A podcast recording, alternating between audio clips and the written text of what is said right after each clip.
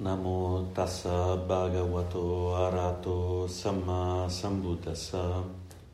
Namo tassa bhagavato arahato samma sambuddhassa. Namo tassa bhagavato arahato samma sambuddhassa.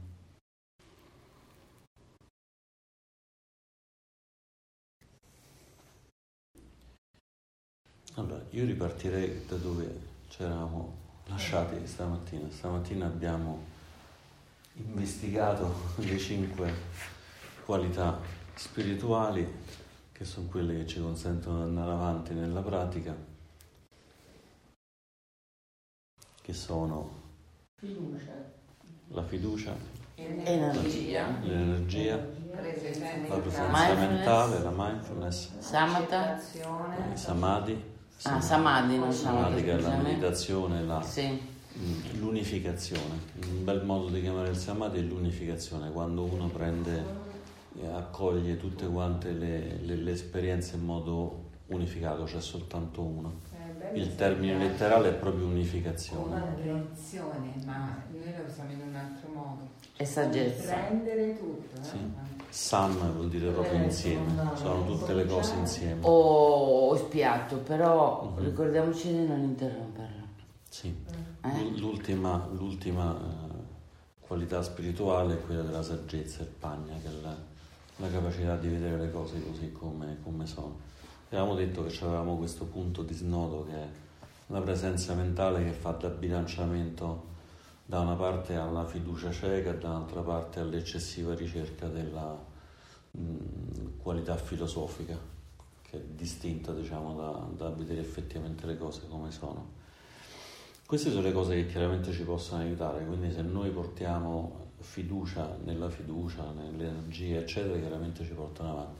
Però sappiamo bene che quando facciamo meditazione poi ci sono tanti aspetti faticosi, il dolore, la sonnolenza e così via. Nel buddismo ci- ci si indica generalmente con eh, i cinque impedimenti. Quali sono questi cinque impedimenti? Partiamo da- dal primo. Il primo è in un qualche modo un impedimento importante che è quello dei desideri sensuali. Sensuale non si intende soltanto il desiderio sessuale, ma i desideri in genere di tutti quanti i sensi, anche ascoltare, voler ascoltare la musica in modo eccessivo, voler mangiare troppo, bere e così via. Cioè laddove ci sia comunque diciamo, un eccessivo attaccamento ai, ai desideri. È evidente che i desideri sensuali sono una cosa estremamente difficile da tenere sotto controllo perché sono in un qualche modo connaturati col nostro corpo. Noi prima di essere esseri pensanti siamo comunque degli animali, quando abbiamo fame c'è fame, quando abbiamo sete abbiamo sete. Il desiderio sessuale arriva naturalmente, non c'è nulla di strano e nulla di male in tutto ciò.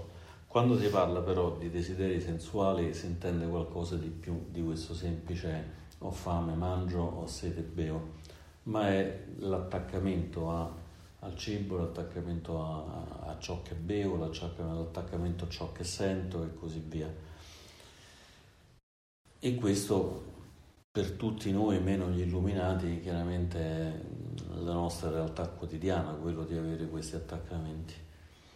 La parte interessante è riconoscere questi attaccamenti nel momento in cui avvengono, quindi utilizzare la- tutte quante le qualità che abbiamo detto prima, cioè di avere una buona fiducia nel fare la pratica, farla con energia e tramite la consapevolezza accorgersene diciamo, di quello che sta succedendo e tramite il samadhi accoglierlo come fatto che sta accadendo, non in modo eh, avversivo o in modo che non possa far parte di noi. Anche questo fa parte della nostra mente, anche questo è, è quello che siamo in questo momento e quindi possiamo prenderne assolutamente atto. In generale ognuno di questi cinque impedimenti ha anche la possibilità diciamo, di mh, avere uno strumento che riduce questo impedimento. Lo strumento più importante che riduce il desiderio sensuale è quello della rinuncia. Vedere una cosa e dire ok, forse posso farne a meno. Voglio per forza mangiarmi il panino con la Nutella, so che il panino e la Nutella non mi fanno bene, forse è il caso che rinuncio a questo panino con la Nutella. Naturalmente, se noi andiamo a vedere le cinque qualità, ce n'è una che è particolarmente significativa, nel senso che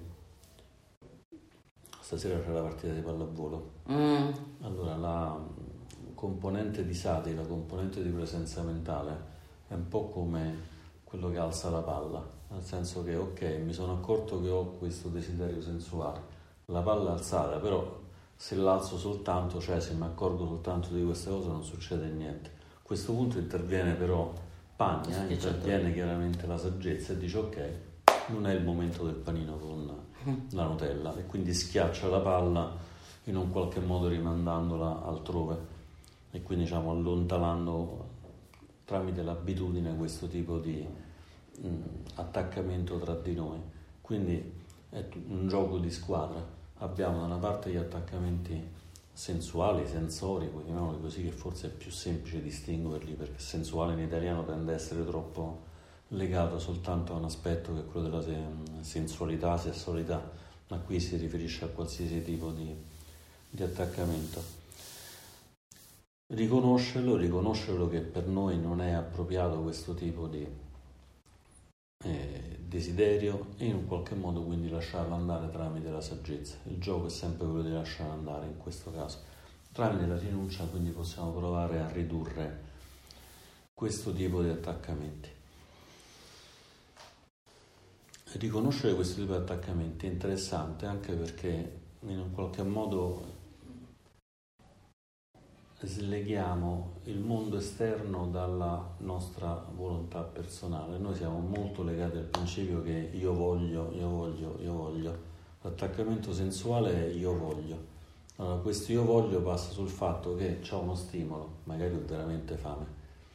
A quel punto lì però, anziché volere del cibo, comincio a fare no, voglio esattamente questo, voglio esattamente quest'altro, ne voglio tanto, voglio mangiare tanto, perché non sto mangiando adesso, voglio mangiare assolutamente adesso. Guarda caso parliamo di cibo, perché forse cominciamo ad avere fame, che è una cosa assolutamente di per sé naturale. Di per sé naturale. La domanda interessante è, ok, perché c'è tutta questa attenzione al cibo? Noi in realtà siamo circondati da cibo.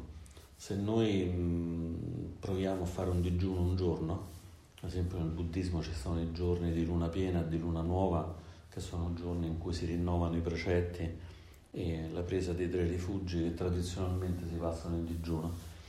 Ed è un'esperienza incredibile perché uno non si rende conto di quanto siamo circondati dal cibo se non facendo un piccolo digiuno. Digiuno di giorno non succede niente. Penso che si muore di fame dopo più di un mese che non mangi, diciamo dei tempi pressoché infiniti. Con l'acqua e la sete è più, urgente, ma il cibo è una cosa che veramente ci vuole tantissimo tempo prima di avere problemi. Quindi un giorno è super semplice come cosa.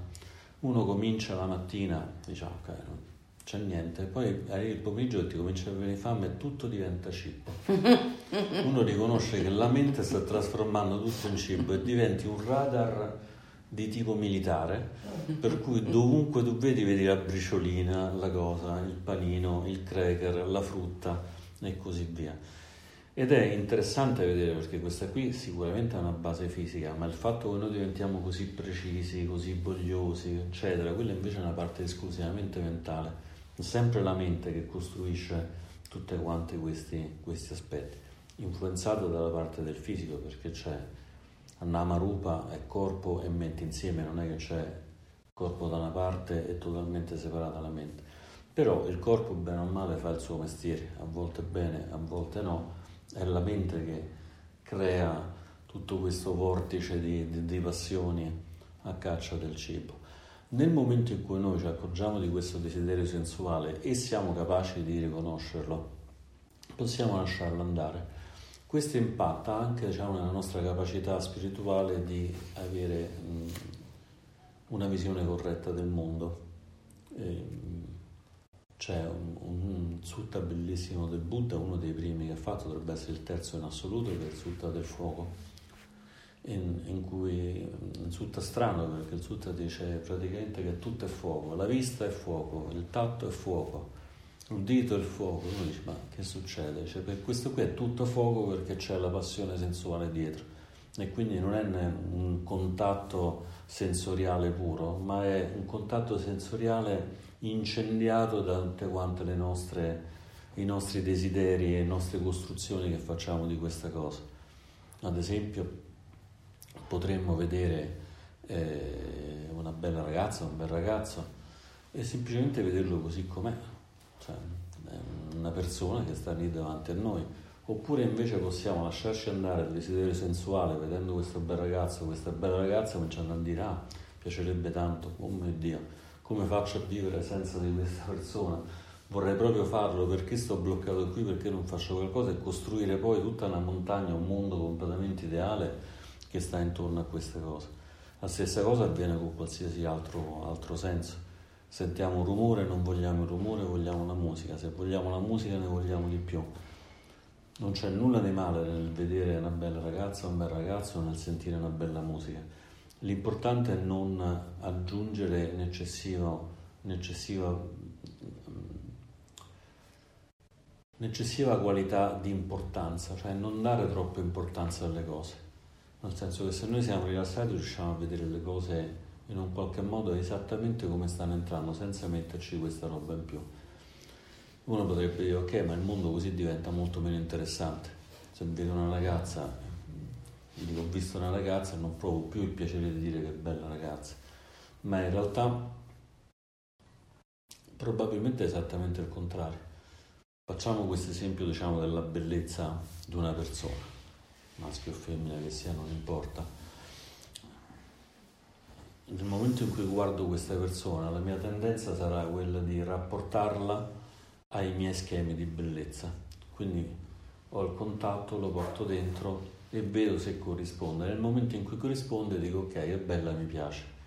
Nel momento in cui invece noi possiamo avere una visione non influenzata da questi schemi, da questi desideri, possiamo riconoscere la bellezza ovunque cioè quindi il mondo non diventa più noioso, diventa al contrario esattamente più bella.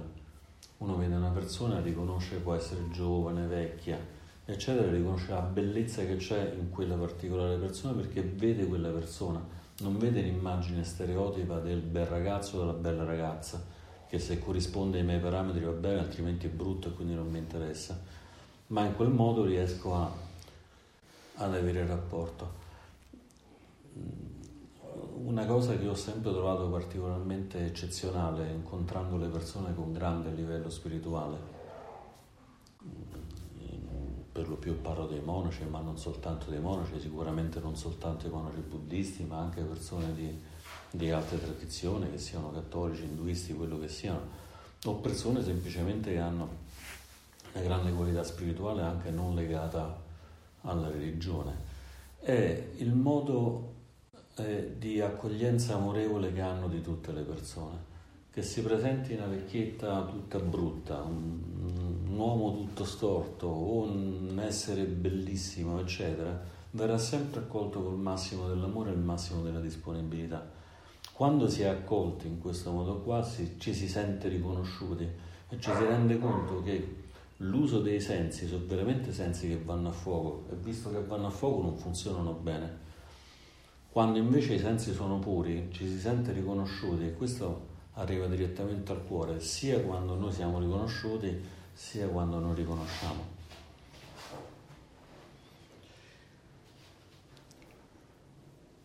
Il secondo degli impedimenti è quello della malevolenza, dell'avversione, che è un po' l'opposto di quello precedente, nel senso che il, quello precedente era la concentrazione sulle cose che voglio, in questo caso la concentrazione sulle cose che non voglio.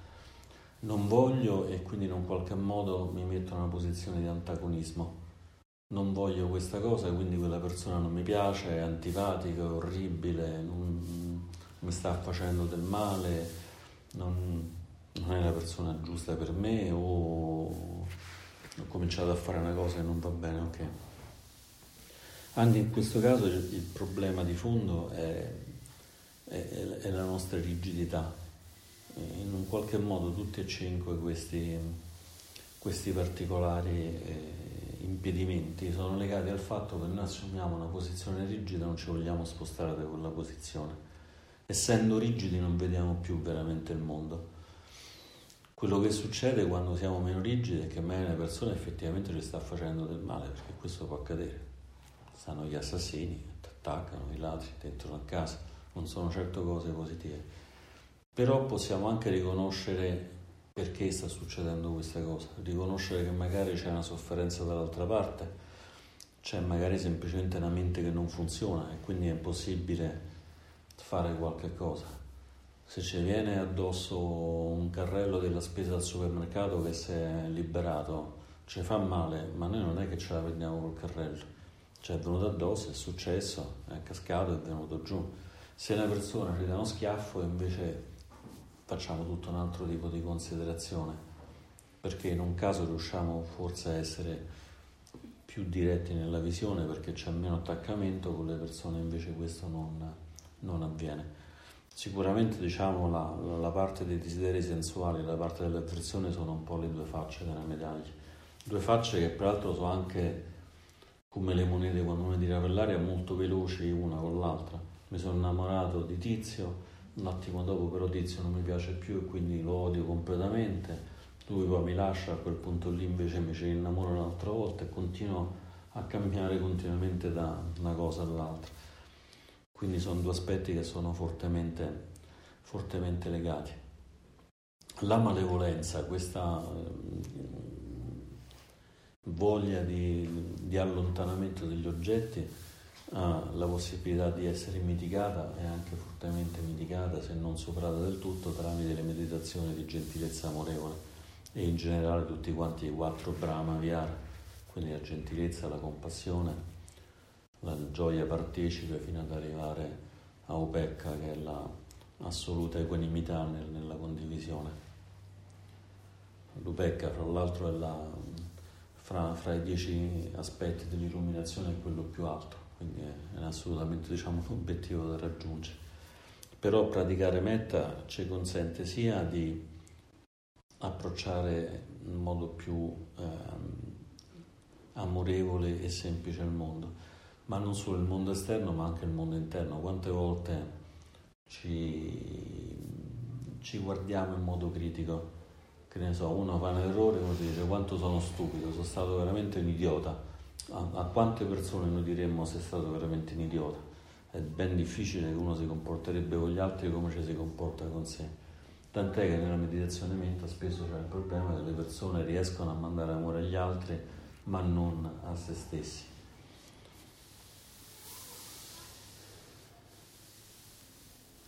Un ulteriore aspetto, un ulteriore impedimento è quello di, diciamo, della pigrizia e della possibilità de, del torpore, dell'addormentarsi. Questa in meditazione capita con una certa frequenza.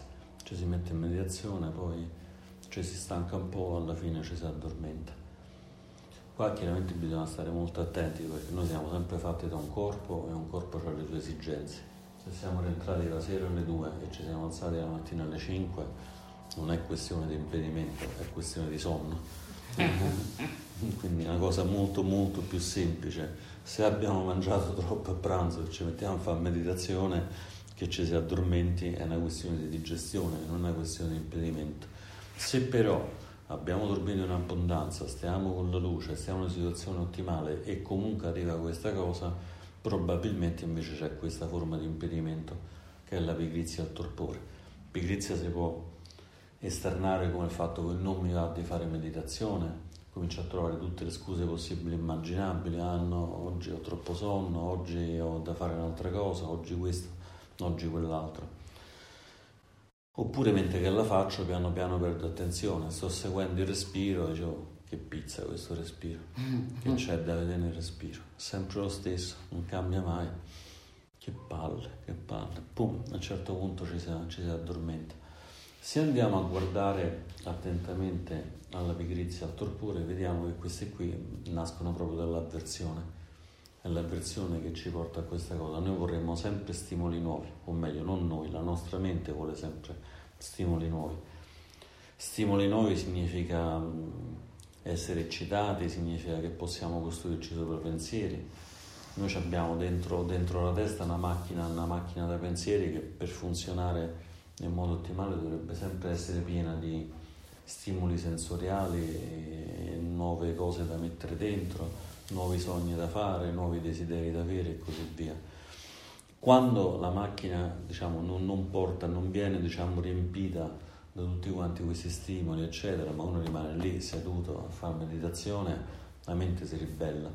A quel punto si sviluppa avversione e questa avversione si può sviluppare in una forma di, di pigrizia, di torpore, addormentamento, eccetera. Questi anche mm,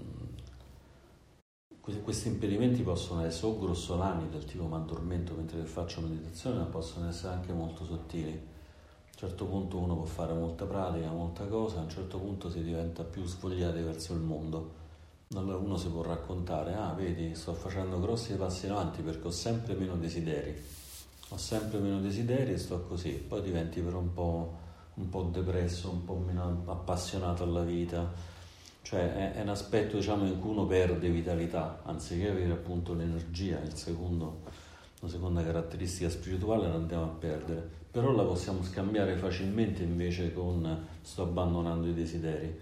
E questa diciamo, è la versione sottile, diciamo, si chiamano i nemici prossimi questi qui, in cui uno scambia una cosa per, per un'altra. E in quel caso diventa abbastanza complicato riconoscerla.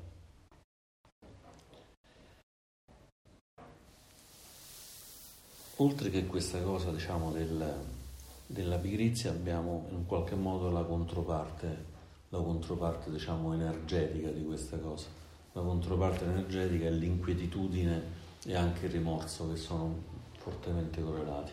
Qui stiamo esattamente all'opposto. L'inquietudine che mi sono stancato, mi sono annoiato di stare a seguire il respiro. Inquietudine. Inquietudine. Quando stai agitato. E non è inquietudine. Può darsi. Ok, no, fosse una cosa diversa. A Giancià direbbe è incerto. Però forse esistono tutti. Non lo so. Okay. È incerto, poi dopo lo andiamo a controllare.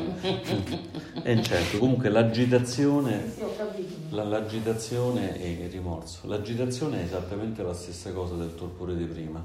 Non voglio fare quello che sto facendo adesso, immagino perché in realtà mi sono stufato di meditare, mi sono stufato di che ne so, fare l'azione che sto facendo, del lavoro che sto facendo, lo vorrei abbandonare e fare qualcos'altro.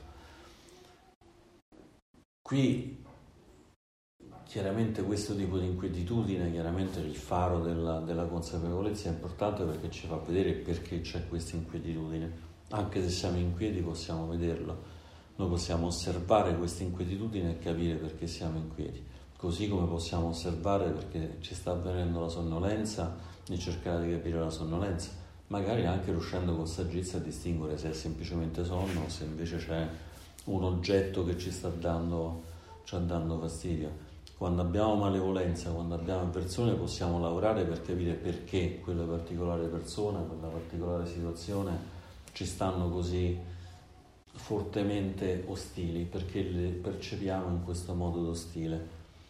E la stessa cosa è perché stiamo provando queste situazioni diciamo, di attaccamento sensoriale tramite, come diciamo prima, il doppio livello con la consapevolezza me ne rendo conto e tramite la saggezza riesco poi a padroneggiarle in modo preciso. Con l'inquietudine è la stessa cosa. La versione più difficile da gestire dell'inquietudine è il rimorso. E questo diciamo con la meditazione è molto facile che venga, perché magari abbiamo fatto mm. delle azioni senza abbastanza consapevolezza. Meditando ci rendiamo conto di quello che abbiamo fatto e diciamo, oddio mio, quello che ho combinato questa è una cosa che a livello estremo succede ad esempio ai detenuti. Hanno fatto un omicidio che gli sembrava una cosa da tutti i giorni perché nel loro sistema di valori non era una cosa così difficile, hanno fatto dei furti senza proprio pensarci un istante. A un certo punto in carcere se ne accorgono e si rendono conto del, di quello che hanno fatto, del male che hanno prodotto nelle altre persone e lì diventa veramente difficile da gestire. A volte addirittura arrivano a togliersi la vita per, mm. pur di non gestire questa situazione. Il rimorso però è una cosa che può essere inizialmente positiva perché uno si rende conto, ha consapevolezza di quello che ha fatto, ma vivere nel rimorso è come dire volersi attaccare a, al coltello che ci sta facendo male, non è un'azione positiva. Un'azione positiva può essere cosa posso fare adesso per riportare la situazione migliorativa, se è possibile, se ho ucciso una persona non posso fare niente, quello ormai è morto, però magari posso fare un lavoro in cui insegno all'altra persona a non uccidere, oppure posso tentare di fare, ad esempio tramite il Tonglen, di prendere la sofferenza di tutti quanti gli esseri in cui ho creato una sofferenza simile e riportarla. Posso praticare metta e inviarlo alle persone a cui ho creato sofferenza. Sono tante le cose che si possono fare ma il rimorso sicuramente non aiuterà nessuna di tutte quante queste. Sicuramente diciamo, quello che può essere importante è riconoscere se abbiamo fatto qualcosa di inappropriato, che ha creato dolore, ma poi bisogna lasciare andare via il rimorso e seguirlo direttamente diciamo, in azioni positive, sia interne che esterne. L'ultimo elemento, e cerco di chiudere perché fatto un po' tardi, è un elemento importante che è il dubbio. Il dubbio, mm. il dubbio diciamo, è, è, veramente un grande impedimento perché uno comincia bene, con motivazione e così via, e poi uno comincia a dire ok, sto facendo meditazione, sarà la meditazione giusta per me? Body scan, sembra una stupidaggine, secondo me non funziona, funziona per qualcun altro ma non funziona per me.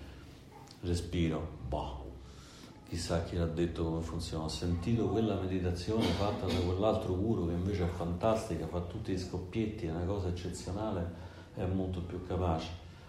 Magari in qualche modo uno comincia una pratica buddista e poi dice però tutto sommato potrei anche tornare alla mia religione precedente e la settimana dopo forse potrei anche provare con l'Islam che mi piace di più. E così facendo siamo sballottati da una parte all'altra. Il dubbio è molto simile a un vento veramente che ci fa diventare delle palline impazzite che vanno da una parte all'altra. Il problema del dubbio è che non è che ci consente di fare una scelta giusta. Magari per noi la scelta giusta è veramente andare dal guru che fa la meditazione scoppiettante o veramente di tornare alla nostra religione di famiglia o di fare una qualsiasi altra cosa. Ma non sarà il dubbio che ce lo fa perché se il dubbio permane se c'è un dubbio, uno si chiarisce il dubbio e poi fa un'azione in cui il dubbio scompare, è perfetta così. Ma se io sto in dubbio, faccio un'altra cosa e continuo a rimanere nel dubbio, questo qua non farà certo di me una persona migliore. Il dubbio da che nasce? Nasce principalmente da una mancanza di saggezza, non sappiamo quello che vogliamo, non sappiamo come ottenerlo, magari lo sappiamo male. Il dubbio dipende anche molto dal fatto che magari ancora non abbiamo assaporato i, i risultati della pratica che stiamo facendo, ma siamo troppo agitati per dare il tempo alle cose di nascere. Se uno mette insieme di, una camelia e pianta il seme, non è che poi il giorno dopo c'è l'alberetto della camelia e la settimana dopo c'è l'albero alto un metro e il mese dopo c'è l'albero di 15 metri.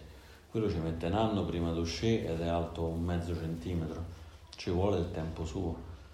E oltretutto, come spesso si racconta, se io vado lì e ogni volta scavo per vedere se sta crescendo, lo uccido sul colpo e non avrà mai modo di crescere. Se ci pensiamo il dubbio è molto legato all'aspetto positivo della fiducia, cioè io devo dargli un po' di fiducia alla cosa per vedere se funziona. Sto provando una pratica, sto provando, se sono buddista, magari che ne so, la meditazione sulle, sulle sensazioni, magari sono cattolico sto provando recitazione dei santi, diamogli un po' di tempo per vedere se questa cosa funziona. Diamogli un po' di tempo significa che io se ho dei dubbi li metto un attimo a tacere, vediamo se funziona. Poi con andare avanti io potrò ottenere o non potrò ottenere degli effetti. Se otterrò questi effetti però il dubbio piano piano scomparirà via. Una delle caratteristiche, stamattina abbiamo parlato del sotapanno, diciamo chi entra nella corrente, è la scomparsa dei dubbi il fatto che, diciamo, che ci sarà la rinascita definitiva e quindi l'illuminazione entro sette vite è proprio perché ormai è stato scelto in modo certo diciamo, la via del Dhamma. Essendo stata scelta in modo certo, questo vale sia per questa vita che per le vite le vite future. Scusate, io parlo di vite future che per me è, una, Anche per me. è, un, è un dato di fatto, chiaramente uno può interpretare anche come semplicemente condizioni di vita. Noi se, andiamo a vedere le nostre vite troppe volte abbiamo cambiato e di vite ne abbiamo già in questa nostra percorse tante, quindi prendetelo come, come meglio si adatta, si adatta a voi. La mancanza di dubbio fa proprio sì che si diventa un radar, un faro e che si possa seguire questo percorso. Quindi non è che si diventa sciocchi con una fiducia non basata, ma con una fiducia legata alla saggezza, la mancanza di dubbio ci consente di lavorare. Sto facendo questa pratica, mi dicono che per sei mesi devo fare questa pratica, e io per sei mesi mi metto lì di santa pazienza e mi faccio la pratica. Non, as- non arriva? Aspetto altri tre mesi. Non arriva ancora? Aspetto altri tre mesi e poi magari vado a vedere se magari, magari già l'ho fatto prima, se la sto facendo bene, se è appropriata per me. Però devo dar tempo al seme di crescere e la mancanza di dubbio che l'elemento positivo ci consente di avere questo particolare effetto. Una parte importante dei cinque impedimenti, che sono comunque particolarmente faticosi, è che i cinque impedimenti sono da una parte impedimenti, dall'altra parte però sono dei magnifici campanelli che ci dicono a che punto stiamo nella pratica. Se noi siamo capaci di portare un po' di consapevolezza, di osservare che tipo di risposta ho dalle persone, che tipo di risposta ho quando penso a me, se riesco a far pratica, se riesco a portare la pratica in una vita di tutti i giorni, se quando sto facendo la fila alle poste riesco comunque a stare tranquillo e sereno, anche se vedo che davanti c'è una signora che mi fa perdere mezz'ora di tempo su cose sciocche. Questo qui è un modo in cui noi possiamo misurare direttamente le cose. Ed è importante sia che mi accorgo che in questo momento ho la signora che mi fa perdere mezz'ora, io vado di fretta e però non mi crea particolari problemi. Ed è importante allo stesso tempo che quella mi fa perdere tempo e a me viene voglia di ucciderla. Va altrettanto bene questa cosa perché quello lì comunque significa che noi stiamo migliorando la nostra capacità spirituale di portare l'attenzione, la consapevolezza e la saggezza su, partic- su quel particolare aspetto.